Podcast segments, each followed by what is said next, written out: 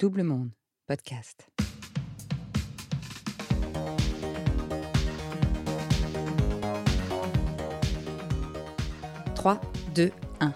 Tous les podcasts de Julien Cernobori commencent ainsi. Super-héros, Cerno, de grands moments de podcast. 3, 2, 1. C'est le décompte avant le départ vers une nouvelle aventure.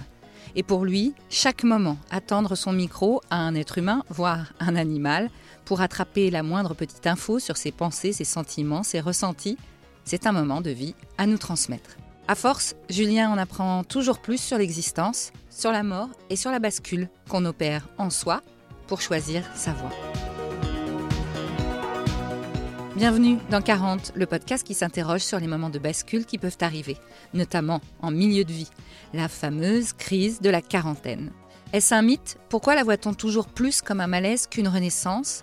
40, c'est plus de 50 épisodes, 20 personnalités à écouter sur votre application de podcast préférée, Apple, Spotify, Deezer, Podcastix et bien d'autres.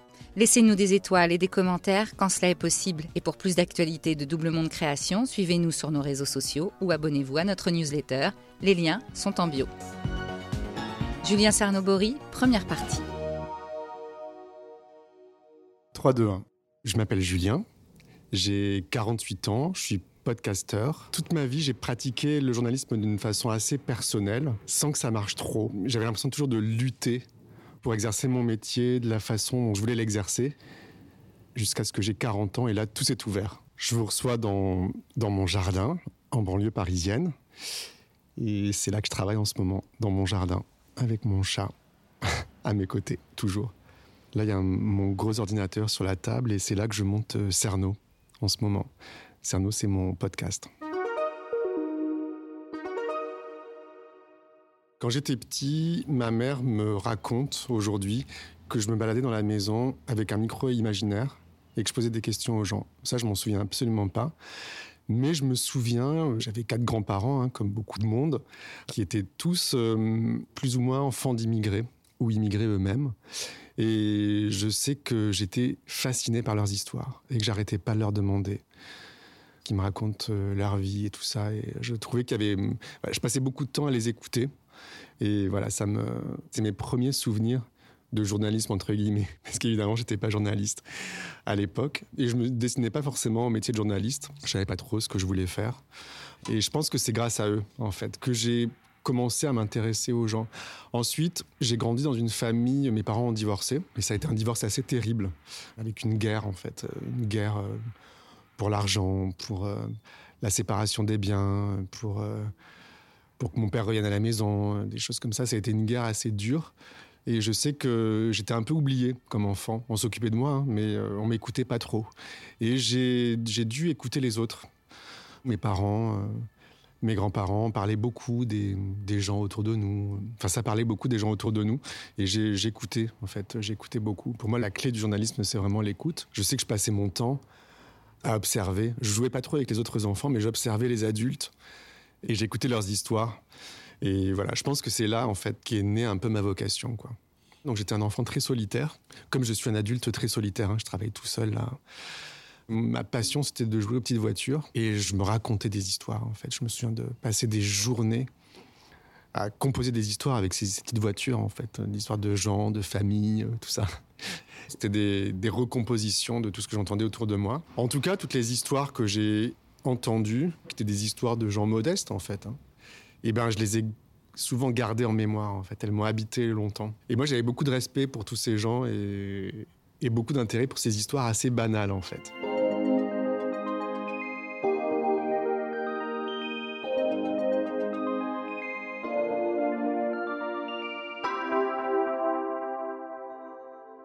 Bon, j'ai fait des études. J'ai travaillé euh, assez tard, hein, après mes études, à l'âge de 26 ans, 26 ans, à France Inter. En fait, j'ai fait, fait, des petits boulots avant 26 ans. Bon, j'ai fait des études, euh, j'ai fait Sciences Po, j'ai fait des études d'anthropologie. Je suis parti euh, un an faire de la radio au Sénégal. C'est là que j'ai appris. Ça, ça, a été mon premier contact avec la radio.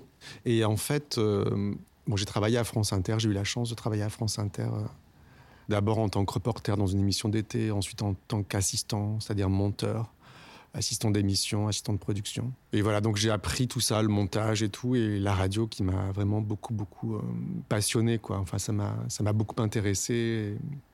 Et ensuite, je suis devenu un peu reporter pour les émissions de France Inter. Il n'y avait pas, pas vraiment de place pour des nouveaux arrivants, mais j'ai essayé de m'en faire. Et j'étais en fait très très malheureux, parce que très mauvais.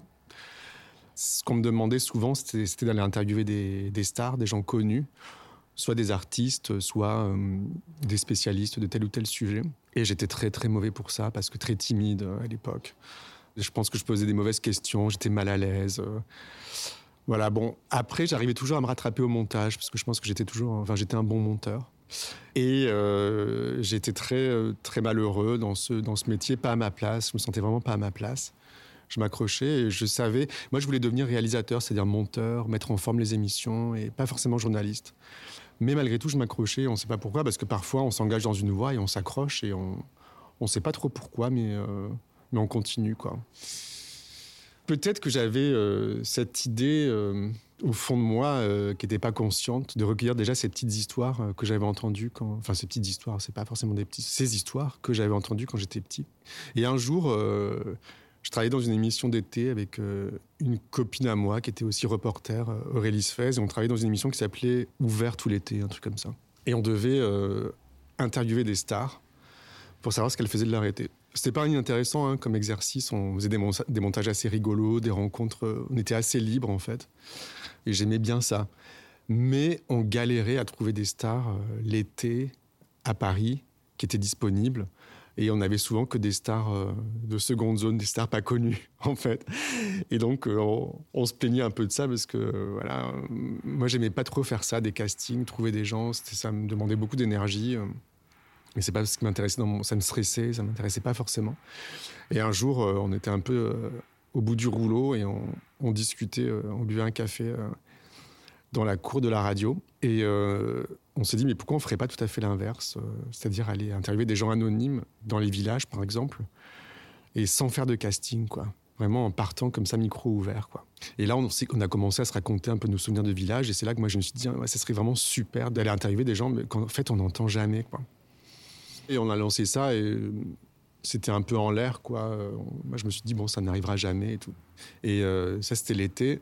Et au printemps suivant, cette même Aurélie euh, m'appelle et elle me dit, écoute, euh, et notre projet, là, on va le proposer à la direction de France Inter. Et je dis, ouais, bon, je pense qu'on a une chance. On est assistant, enfin, ou reporter occasionnel. je sais pas si on a vraiment beaucoup de chance d'avoir une émission. Et elle m'a dit oui, bien sûr, elle avait peur de rien. Elle m'a dit on, le fait, on écrit un projet. Et elle avait raison, bien sûr. Moi, j'avais un peu peur de tout à l'époque. J'étais timide, euh, un peu dans mon coin, un peu réservé et tout. Et on s'est mis à écrire un projet euh, d'une page qu'on a appelé Village People. Ça nous a fait beaucoup rire. Et on est allé voir le directeur des programmes à l'époque, Bernard Chérez, à France Inter, et on lui a dit voilà, on, arrive, on a, le projet du siècle. C'était un peu pour l'objet de nous recevoir. Et on lui a fait lire notre projet, il a regardé, et il nous a dit bon, euh, c'est excellent. Euh, je prends, je vous programme euh, tout l'été.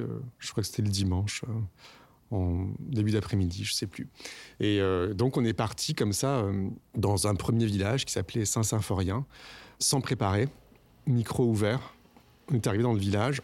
Et moi, j'avais l'habitude de pratiquer un journalisme donc, qui ne me correspondait pas, mais qui était très préparé, très cadré, où je préparais mes questions. J'arrivais avec vraiment un canevas précis, sans résultat très flamboyant, mais euh, c'était comme ça que j'avais l'habitude de travailler. Et là, ben, on arrivait micro ouvert dans un village, on s'invitait chez les gens à boire le café. Euh, on faisait de la mobilette avec les jeunes. On essayait vraiment de, faire ça. le premier village, donc Saint-Symphorien, dans les Landes.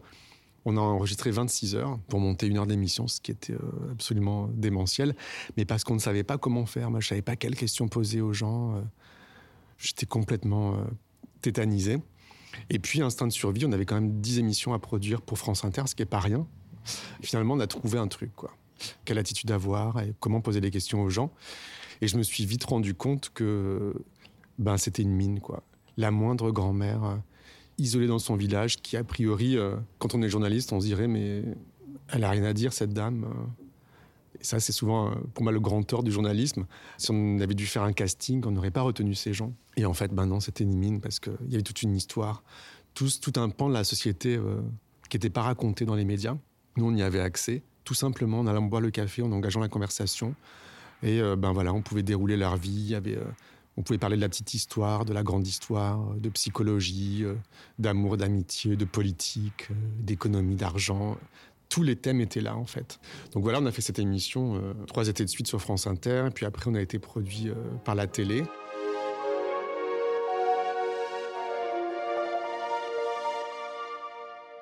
Il y a des nouveaux directeurs qui apparaissent. Et à chaque fois, les directeurs disaient Mais qu'est-ce que c'est que ces deux-là qui euh, vont dans les villages Ils comprenaient pas ce qu'on faisait? C'était un peu dangereux, un terrain glissant pour eux parce que, voilà, on prépare pas nos, émissions. On faisait vraiment tout ce qu'il fallait pas faire euh, pour la radio. Et à chaque fois, euh, il fallait réexpliquer, essayer de se vendre, on se faisait virer. donc on a fini par se faire virer de partout, de France 5 et de France Inter. On nous a dit, bah, en fait, euh, ça suffit. Hein. Et pourtant, les auditeurs adoraient. Et moi, je me suis retrouvé euh, ouais, à 40 ans, à France Inter. Il y avait une nouvelle directrice qui était arrivée, euh, Laurence Bloch, qui n'avait pas confiance en moi, en fait, qui me disait, mais alors vous faites vos petites interviews, mais qu'est-ce que vous voulez faire vraiment? Mais ces gens dans les villages, ah mais Julien, quand même, vous voulez faire encore une émission sur les villages Il faut peut-être peut passer à autre chose.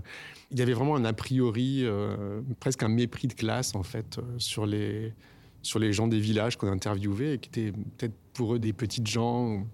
Et j'avais beaucoup de mal à expliquer quelle était ma démarche en fait. Euh, je galérais, je, m'enfonçais dans une espèce de dépression parce que je me disais mais je suis incompris. J'ai l'impression d'avoir euh, vraiment une méthode qui m'est propre et euh, personne ne me comprend et les directeurs ne me comprennent pas. Et je passais mon temps à devoir vendre des projets. Alors on les prenait quand même, mais en réduisant mon temps d'antenne. Je me, suis retrouvé avec un truc de 5 minutes qui était pas mal, hein, et, mais j'arrivais jamais vraiment à, faire mon trou, comme on dit. Il fallait que je me batte, et puis euh, jusqu'au jour où euh, j'ai fini par travailler pour France Musique. Je faisais un, petit, petit reportage qui s'appelait Le Baladeur, où je faisais écouter de la musique aux gens, j'en profitais, que je rencontrais comme ça par hasard dans la rue, et j'en profitais pour faire un petit portrait d'eux et tout ça. ça avait pas mal de succès auprès des auditeurs, mais un jour, euh, le directeur de France Musique m'a dit bon écoute euh, ça me plaît beaucoup euh, il faut qu'on continue mais euh, bon là j'ai pas de place pour toi l'année prochaine. Peut-être l'été prochain ce serait vraiment super que tu fasses un truc. Et je lui dis mais je vais moi ça fait 15 ans que je travaille pour Radio France j'ai 40 ans. Ça veut dire que là pendant un an j'ai pas de travail quoi. Il m'a dit vous avez plein de ressources vous allez faire des choses je me fais pas de soucis pour vous. Et je me suis retrouvé sans boulot avec une certaine expérience. Et là, je me suis dit, il faut que je quitte la radio, que j'arrête mon travail complètement. Je ne peux plus être journaliste parce que le journalisme que je pratique, je peux le faire qu'à Radio France. Et je m'en vais. En fait, j'essaie de partir. Et après cette réunion euh, avec euh, le patron de France Musique, je me suis dit, voilà, j'annonce que j'arrête, je quitte la radio. Je suis parti en vacances en me disant, mais j'avais une espèce de trou béant sous mes pieds. Je me suis dit, mais qu'est-ce que je vais faire maintenant quoi? Et je voulais devenir agriculteur. Enfin, je me suis dit, je vais partir à la campagne. Je, rêvais d'avoir un jardin. Et je vais arrêter parce que je ne peux pas exercer ce métier. quoi. Je me suis un peu lancé dans, l'inconnu. Soit je peux exercer ce que j'ai appris et le mettre en pratique et voler de mes propres ailes. Soit je peux pas et dans ce cas-là, il faut pas lutter et j'abandonne. quoi. Mais à 40 ans, en fait, je me suis dit, voilà, j'ai une certaine légitimité maintenant j'ai ma méthode. Je sais que ce que je fais a un peu de valeur. J'ai mis beaucoup de temps à m'apprivoiser moi-même, en fait, à me dire, bah, vraiment, tu peux y aller, il faut, il faut pas hésiter. au pire des cas, on te jette, et puis, et alors, quoi. Mais j'avais toujours une certaine honte de mon travail parce qu'on me renvoyait euh, le côté euh, bon euh, c'est gentil ce que tu fais mais ça n'intéresse pas forcément des portraits d'anonymes comme on dit alors que bon, personne n'est anonyme, hein, en fait. Tout le monde a un nom. Bon, des portraits d'inconnus, peut-être, euh, on s'en fiche un peu. Ce qui intéresse, c'est plus euh, les gens connus. Et, on me renvoyait un truc comme ça, et j'étais toujours en train de m'excuser, en fait, de devoir euh, expliquer ce, tropisme que j'avais, en fait. Quelque part, je pense qu'il y avait une position un peu infantilisante à Radio France. J'en pouvais plus devoir expliquer ça, quoi. Et à 40 ans, je me suis dit, ça, c'est plus possible, en fait. si, si on ne m'entend pas, si on me donne pas ma place, euh, ben je ne vais pas lutter longtemps. Là, j'ai plus l'énergie pour le faire. Je m'en vais. À suivre.